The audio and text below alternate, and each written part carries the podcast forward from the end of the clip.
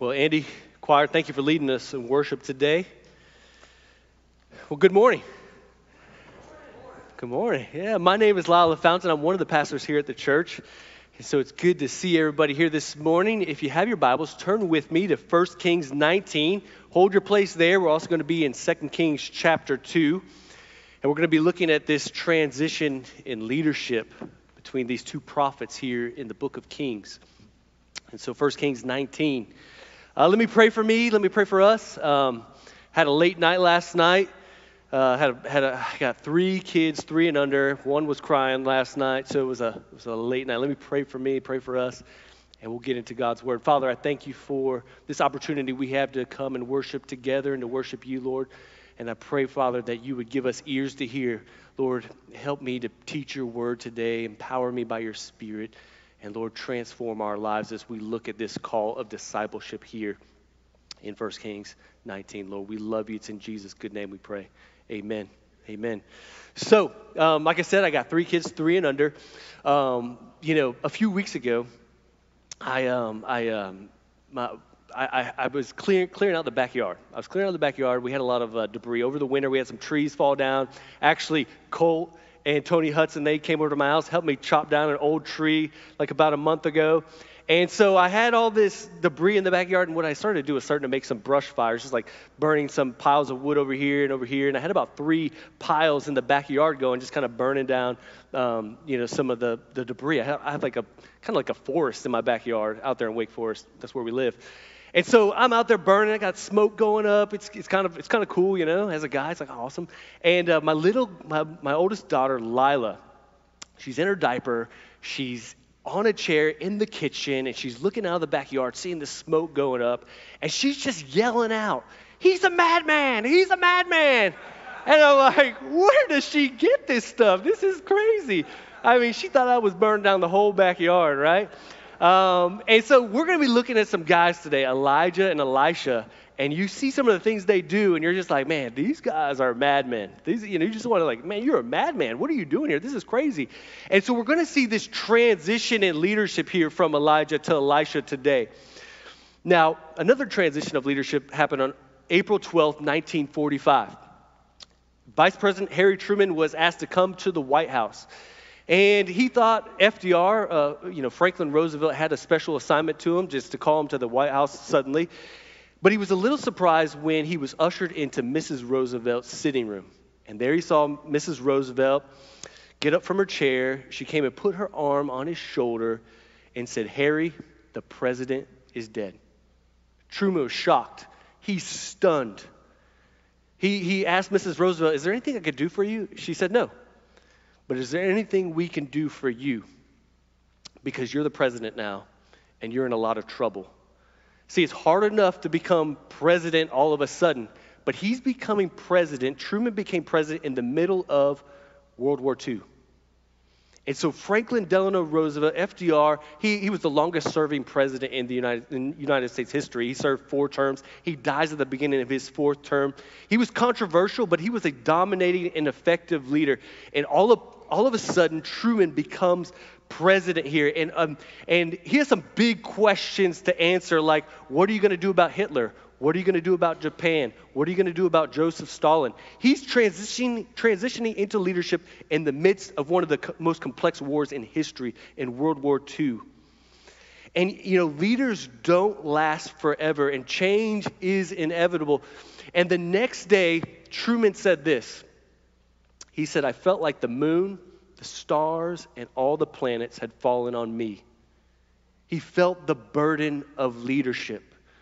And as we see here in 1st and 2nd Kings, we're going to see this transition of leadership from the prophet Elijah to Elisha. And in this time, this transition of leadership is happening in the midst of wars and idolatry. The country is going away from God. And so, this is a very difficult time to become a prophet. And these two guys we see here, man, they, they're madmen. And we're going to see some crazy things they're going to do here in the book of Kings as we look at this transition from Elijah to Elisha. And we're going to see this call of discipleship, okay, that comes upon Elisha's life here in 1 Kings 19. And here's the thing the greatest need for the church today in our day and age is humble disciples of Jesus. We need people who take on the call of discipleship, who will answer that call. You know, we're all faced with very difficult questions in our lives. You know, why am I here? What is my purpose? You know, what job will I work? Who will I marry? But the greatest question, the most important question is who will I entrust my life to? Who will I follow? You know, if you're not a Christian today, this is the greatest question for you is will you follow God? Or will you follow yourself? Or will you follow someone or something else? If you're a Christian today, it's good to think about this call of discipleship because the call of discipleship is a daily battle. The call of discipleship is something you have to renew in your heart and mind daily. And so, as we look at this call of discipleship here in 1 Kings 19, 19 through 21, and 2 Kings 2, look with me here in 1 Kings 19, verse 19. Let me give you the context. 1 Kings 18, um, Elijah defeats the prophets of Baal and um, man, he thinks the nation's going to change, and nothing really changes. He gets threatened by Jezebel, and what happens in 1 Kings um, 19 is that Elijah he falls into a spiritual depression. And I, I, preached on this last March or April last year. If you want to hear about 1 Kings 19, you can find it on our website. But here in 1 Kings 19, he falls into this spiritual depression. God works him out of this depression and he gives him an assignment to do. And he tells him to go anoint two kings. He says, Anoint Hazael, king over Assyria. And he says, Anoint Nimshi to be king over Israel. And then he says this Go anoint Elisha to become a prophet in your place. And that's where we find ourselves here in 1 Kings 19. 19. Look with me here. So he departed from there, that's Elijah, and he found Elisha, the son of Shaphat, and he was plowing with 12 yoke of oxen in front of him, and he was with the 12th. And Elijah passed by him and cast his cloak upon him. So, first thing to recognize here that Elisha is rich. Okay? It says he's plowing his farm with 12 yoke of oxen. Okay? A middle class family at this time would have maybe one yoke of oxen, they'd have two ox. Here he has 12 yoke of oxen. A, a yoke would, would bind two ox together as you would plow the fields. This guy has 24 oxes. I mean, he has, he's wealthy. He's got a lot of land. He's got a lot of oxen. Notice also that he's driving, it says he was with the 12th. So that means he's with the last last yoke of oxen, that means he has 11 servants working the other 11 yoke of oxen. So this guy's wealthy, he has servants, he lives in a place called Abel Meholah, which in English can be translated meadow of dancing. So he's, he's in this, what's known as the bread basket of Israel. He's in the most fertile area. He has the best land. He's wealthy. He's comfortable. He's got servants. He's got it all. And it says Elijah passed by him and cast his cloak upon him. So without saying a word, Elijah puts like throws his coat onto Elijah. This is a little weird, right? Like if you're if you own a company and you're looking for some employees, you don't go to the grocery store and take your coat and just throw it on people as you walk by them, right? Probably get arrested, right? This is not a good strategy. And here is Elijah just throwing his coat, uh, his cloak onto Elisha without saying anything. And what we have here is the cloak was a symbol of authority, it's, it's a symbol of the vocation of the prophet. And he's basically saying, Hey, Elisha, come and follow me and be like me. Come be my disciple. Now remember this Elijah is a wanted man.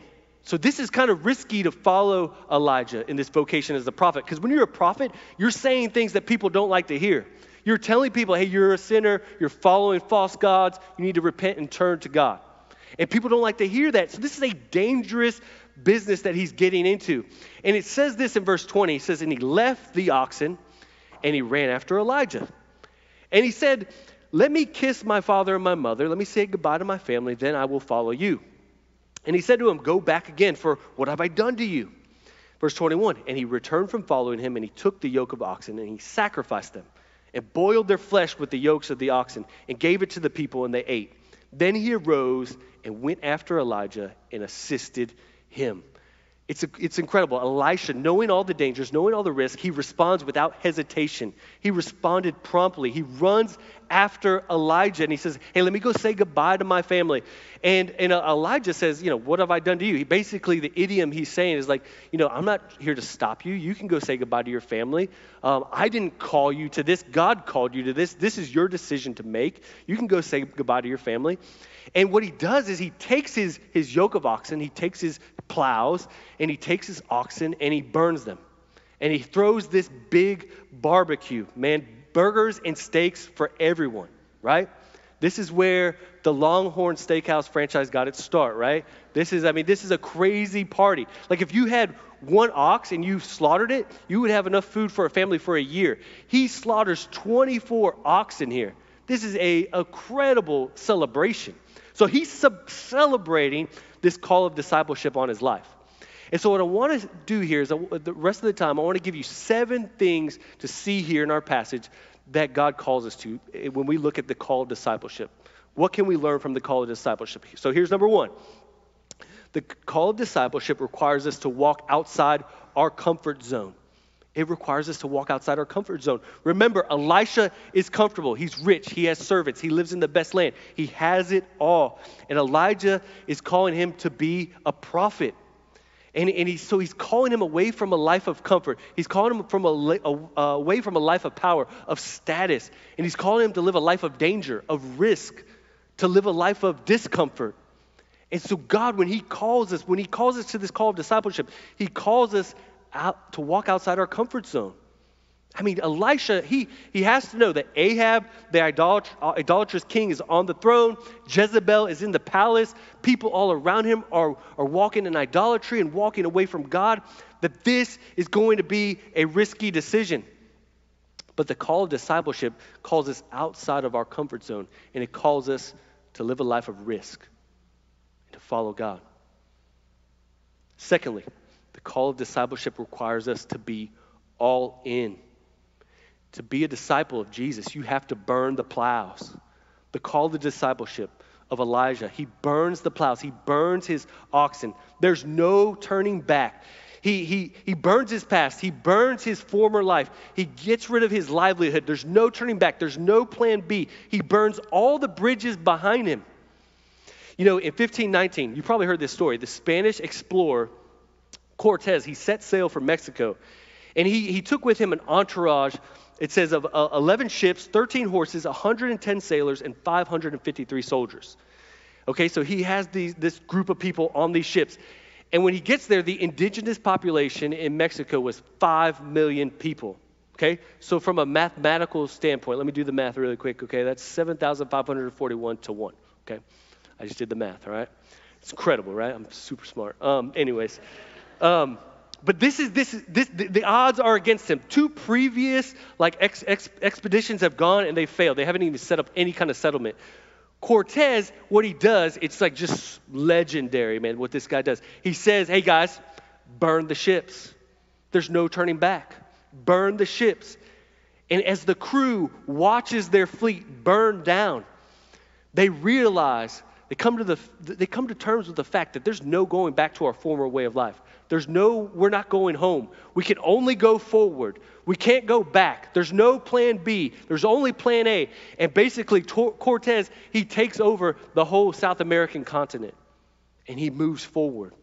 And there are moments in our lives where we have to burn the ships. We have to burn our past life. There's no going back. I gotta, I gotta get rid of my old life of sin and I gotta move forward. There's no plan B. We have to be like Elisha and burn the plows it was the end of Elisha as the farmer. It became Elisha the prophet. Paul says in Philippians 3 13 through 14, he says, Forgetting what is behind and straining toward what is ahead, I press on toward the goal to win the prize for which God has called me heavenward in Christ Jesus. We have to go forward to the goal that God has called us in Christ. You know, over 100 years ago, there were missionaries, they were known as one way missionaries okay? Basically, they were known as one way missionaries because they bought a ticket, one way ticket, to wherever they were going, whether they were going to India or China or some sort of island to bring the gospel. They, were, they knew they weren't coming back. And so, what they would do is instead of packing their suitcase, they would pack their coffin with all of their belongings because they, were, they knew they were not coming back. So when they said goodbye to their family and friends to bring the gospel to these unreached places, they knew they were never going to return. And one of these guys that did this, one of these one way missionaries, his name is A.W. Milne. And he set sail for the New Hebrides Islands in the South Pacific. And he knew full, full, well that he was not coming back. He was going to a place where there were headhunters, and that every missionary that had gone there so far had been martyred and killed. And so Milne, he did not fear for his life. He packed his coffin and he headed out there. And, and it says, for 35 years, he lived among that tribe and he loved them.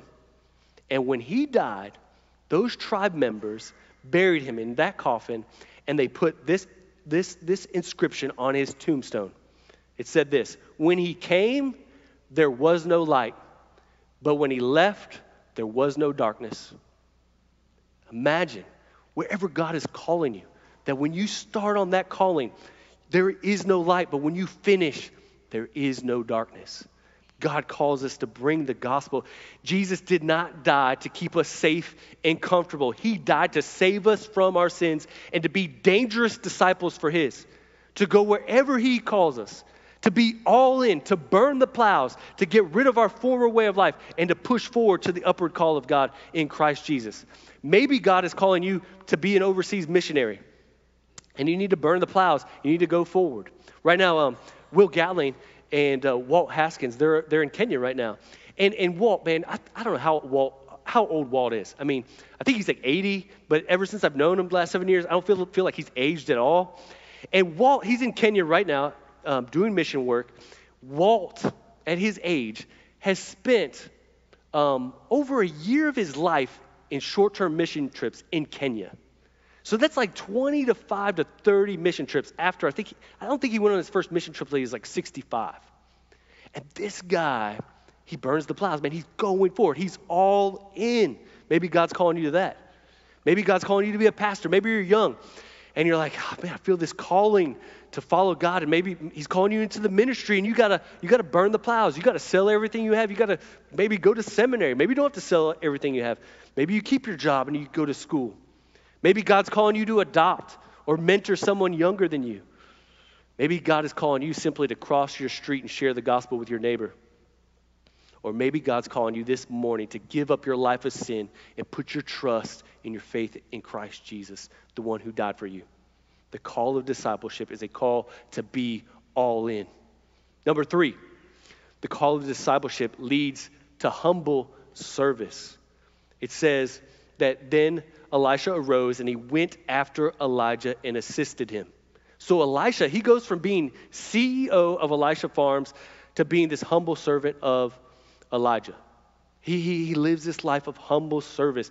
He goes from, you know, being in charge of everything to now he's just he's getting you know Elijah's coffee, right? He's just he's he's he's he's in an internship. He's he's kind of like he's he's Elijah's apprentice. And so as disciples, we need to be humble servants. You know, some of us that are younger disciples, we need to find older believers in the faith and we need to follow them and learn from them and, and grow as we learn from them and serve them.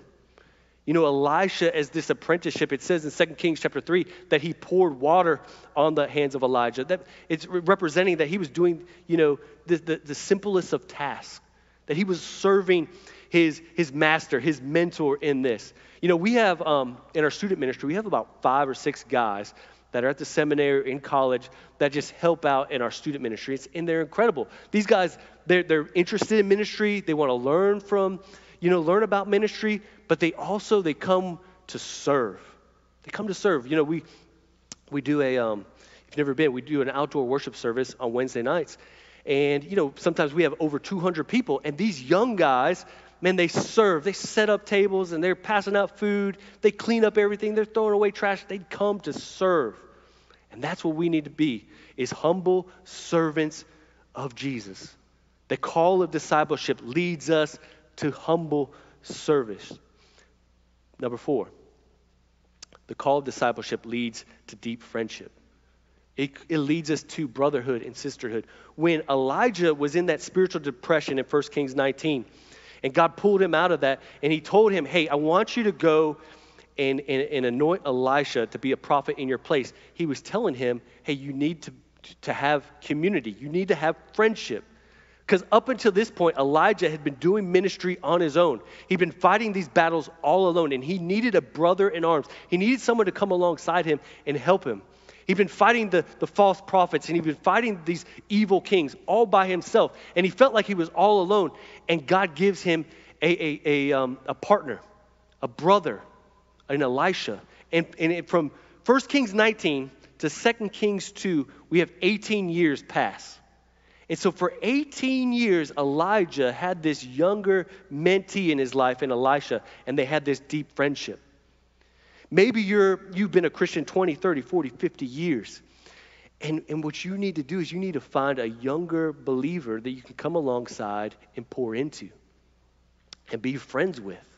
Because that's what discipleship is. Discipleship isn't just trying to give someone Bible knowledge, discipleship is becoming alongside someone and being their friend.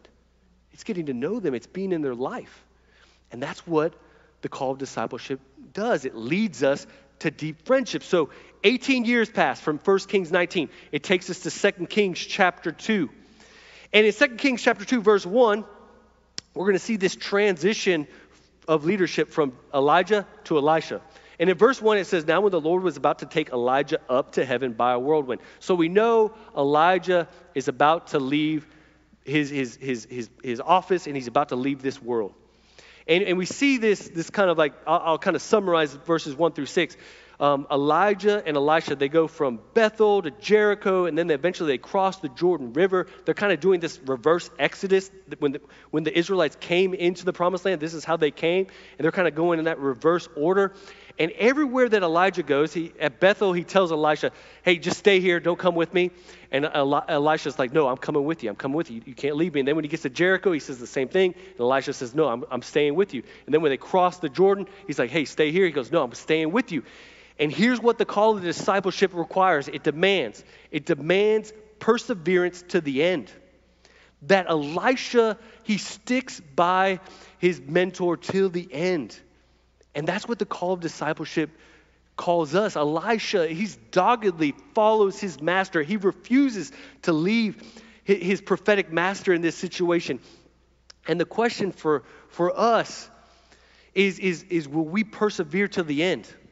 Will we stay? Will we, will we, will we give up towards the end? Elisha, he perseveres. We can't quit. You got to keep going forward. And so we're going to see this prophetic transi- transition take place. Um, when, when they get to the Jordan River, Elijah's going to do his final miracle. He's going to take his cloak and he's going to strike the Jordan River. It's going to remind us of, the of Moses because Elijah, he's the new Moses and he strikes the Jordan River and they cross the Jordan. And all the other prophets, they see this. And when they cross the Jordan, Elijah, look at verse 9. Elijah asks Elisha a question. And here's what he says He says, Ask what I shall do for you before I'm taken from you. And Elisha said this Please let there be a double portion of your spirit on me. He asked for a double portion of the spirit that was on Elijah. Here's number six the call of, of discipleship requires dependence on the Holy Spirit. That Elisha, he recognizes, I can't do what Elijah, Elijah does on his own. That I need the Spirit of God to help me. That I can't uh, complete this mission, this prophetic office. I need a double portion of the Spirit. In Deuteronomy 21, when the when the firstborn received his inheritance, it was said to be a double portion. And so Elisha is asking Elijah, Hey, I want to be your heir. I want to follow in your prophetic office. I want to, I want to be like you. And so Elijah tells him, Yeah, you'll get that. If you stay with me till the end, you will you receive that. And we see in the book of Kings that Elijah, he does 14 miracles, and Elisha does 28. That he receives the answer to his request, that he receives the double portion, that he receives the Spirit of God. And as we've been going through this, this movement series, we've been looking at the Spirit of God moving through the people of God to advance his kingdom. And Elisha knows that he can't advance God's kingdom. He can't do this, this work of the prophet on his own, that he needs the Spirit of God. And as we've gone from Abraham to Moses and Joshua to Ruth to David and Solomon and now to Elijah and Elisha, we see that all these, these leaders needed God's Spirit. That these guys aren't just heroic people, that these people are dependent on God's Spirit. That's how they accomplish the work of God. And that's how we will accomplish the work of God. Whatever God has called you to, it's going to require you to humble yourself and depend on God's Spirit. The only way we'll fulfill the call of discipleship is to be filled with the Spirit of God. That's what Jesus says in Luke 11. He says about prayer, he says, For everyone who asks receives, the one who seeks finds, the one who knocks, it will be opened. And then he says this in verse 13 he says, For if you then, who are evil, know how to give good gifts to your children, how much more will your heavenly Father give the Holy Spirit to those who ask him? We need to ask God for his Spirit to work in our lives. Man, as I I was coming before you today, I felt sort of weak. I felt tired. And I was, I just like, man, God, I need your spirit. There's no way I can preach today without your spirit. I just, you know, it, there's no way we can see people come to Christ without God's spirit. There's no way you're going to reach your friends and your neighbors for Jesus without God's spirit. You know, it's, it's not going to come by your charisma, your knowledge, your winsomeness. The only way people's hearts are transformed is by the Spirit of God. And we'll never fulfill the call of discipleship without God's Spirit.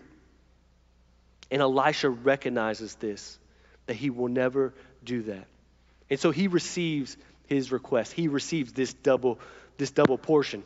Now, as we go into verses 10 through 12, we see um, it's kind of this epic scene. We see um, these chariots of fire and um, this chariot, this fire, these horses are on fire, and they come and they separate Elijah and Elisha, and Elijah is taken up in the whirlwind like a tornado. He's taken up into heaven. It's just incredible. This is like the most epic death ever, right? Like a war horse on fire comes in, separates the two, and he's taken up into a tornado.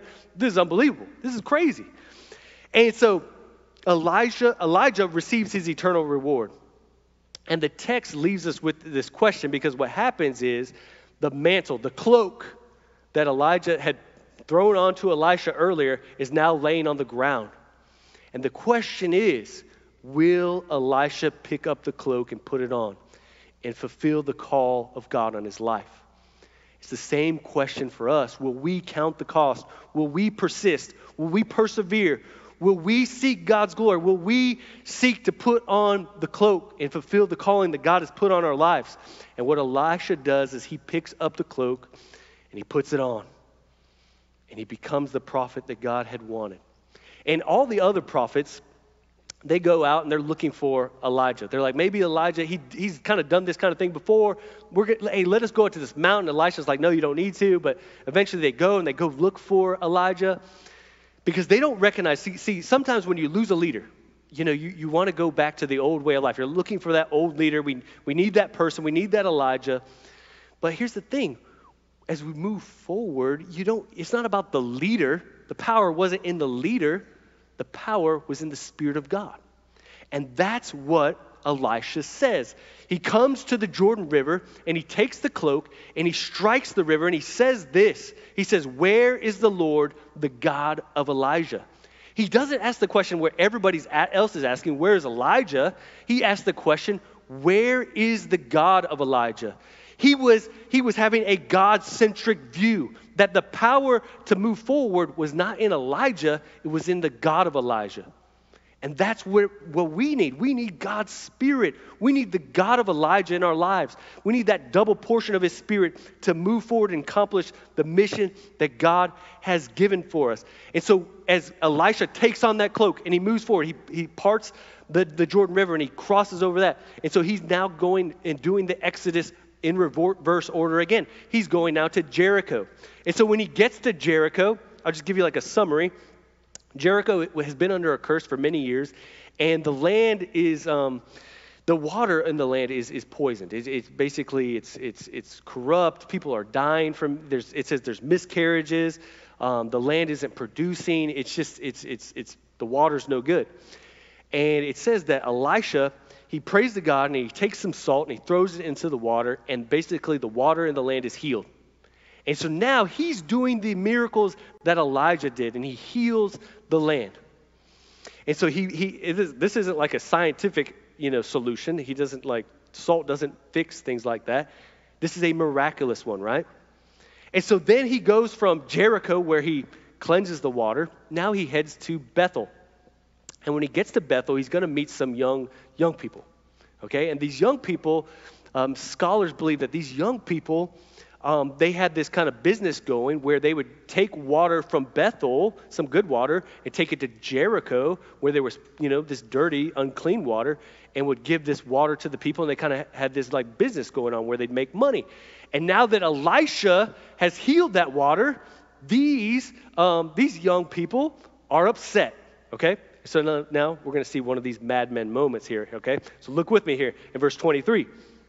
It says, when Elisha when he went up from there to Bethel, and while he was going up on the way, some small boys came out of the city and jeered at him, saying, Go up, you bald head, go up, you bald head. And he turned around, and when he saw them, he cursed them in the name of the Lord. And two she bears came out of the woods and tore 42 of the boys. And from there he went on to Mount Carmel, and from there he returned to Samaria. Okay? This is like the youth pastor's life verse, okay? Whenever the youth group, whenever the youth group is misbehaving, this is the passage you read, right? Hey, like if you're not going to do what I say and you're going to misbehave, man, just watch out, man. Bears are coming out of the woods and they're going to they're going to maul you, okay? So, uh, just kidding. I don't do that, all right? That's not what I do. Um, if you're worried, like I ain't sending my kid to that youth group, that's not what happens, okay? If you didn't know, I'm the youth pastor, so all right, I'm a dangerous youth pastor, anyways. Um, but this, so some people have a real problem with this passage, okay? They're like, man, he curses these like small boys and, and bears come out and just like, you know, maul them and kill them. So here's the thing the phrase small boys is used of Solomon earlier in 1 Kings 3 7. And Solomon at that time, he's 20 years old, okay? And, and so this isn't like some small kids at a Awana running out to uh, you know, Elisha and yelling at him. This is, that's not what's going on. These are at least teenagers, young adults, young men who are living in disobedience and rebellion to God, coming out and yelling at him. And they're saying, Go up, you bald head, go up, you bald head. They're kind of like, you know, talking about his, you know, you're, follically challenged, right, Elisha? You know, go up, you bald head. And when they say go up, they're saying, Go up to the high places. Go up to our God. Go up to the Baals and worship them. Don't worship the God of Israel. Go up. He's either saying that or he's saying, Go up. Just like Elijah went up to heaven, go up. We don't want you around. You've ruined our business. And so the, the, this is a mob of young men who have come against Elisha. This isn't like little kids. And, and, and there's this covenant curse in Leviticus 26 that talks about beasts coming to um, destroy those who come against God's covenant. And so we see this kind of warning already in Scripture. And here's the thing that we need to think about here is that age does not exempt sin from being punished. That these guys are young. They're young. And sometimes when you're young, you think you can just live in sin and live away from God, and you don't need to take it serious right now. But here's number seven, the final thing. The call of discipleship is for today. Today is the day of salvation. Sometimes when we're, we're young, we think, man, I'll just go and sow my wild oats. I'll just go live a life of sin. And when I get older, when I get kids, then I'll get back into church. I've heard many young people say that. Man, right now I just want to have fun. I just want to do what I want to do. I don't want to live for God right now. But here's the thing the call of discipleship is for today. You don't know if you have tomorrow. Today is the day of salvation. The clock is ticking. The end is nigh. Today is the day of salvation. Have you put your trust in Jesus Christ? Have you answered the call of discipleship? Have you come to the Savior? Have you come to Jesus? We've seen this greater Moses in Elijah. We've seen this greater Joshua in Elisha. And here we see this greater prophet Jesus who comes. He's the greater Moses. He's the greater Joshua. He's the greater Elijah. He's the greater Elisha. He's the Son of God who came to this earth to give us his life. And he paid for our sins. And the call of discipleship is for you today. Have you trusted in Jesus now, today? Have you put your faith in him? Have you turned from your sins and have you come to the Son of God who gave his life for you? He paid for your, your sins on the cross. He died and he was resurrected to give you eternal life. He takes care of your two biggest problems sin and death. He takes care of your sin on the cross, and he takes care of your fear of death by resurrecting. That's Jesus. That's the one we've been called to follow. And here's the thing Elisha, later in Kings, when he's buried, he's buried in this, this grave, and they throw another dead body into the grave with him.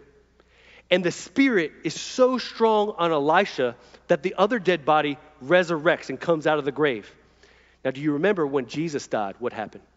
That bodies all around started coming out of the graves and people started coming back to life because Jesus has the greater resurrection power. That when you put your faith and trust in Jesus, He comes to resurrect you, to give you new life, to make you alive in Him. And so, this is the call of discipleship.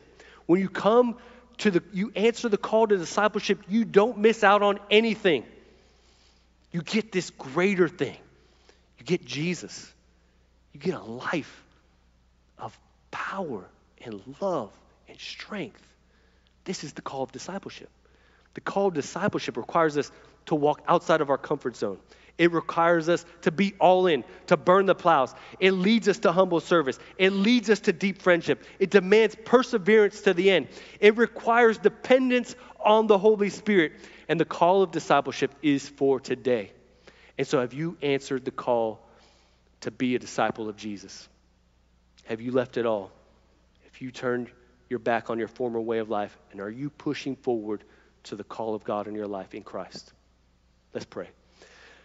Father, I thank you for um, your word. I thank you for your people here we've, we've studied your word here in 1 Kings, 2 Kings, Lord. And I just pray, Father, that for us today, today would be the day we answered the call of discipleship. That each and every day we would answer that call, we would ring that bell, and we would come to follow Jesus. And so, Lord, I pray for anyone in here who doesn't know you, who has never trusted in you. I pray today would be the day that they come to Jesus, that they trust in the Savior. Lord, may your spirit move among your people, renew our hearts, renew our minds, empower us this week as we go out to make disciples. It's in Jesus' good name we pray. Amen.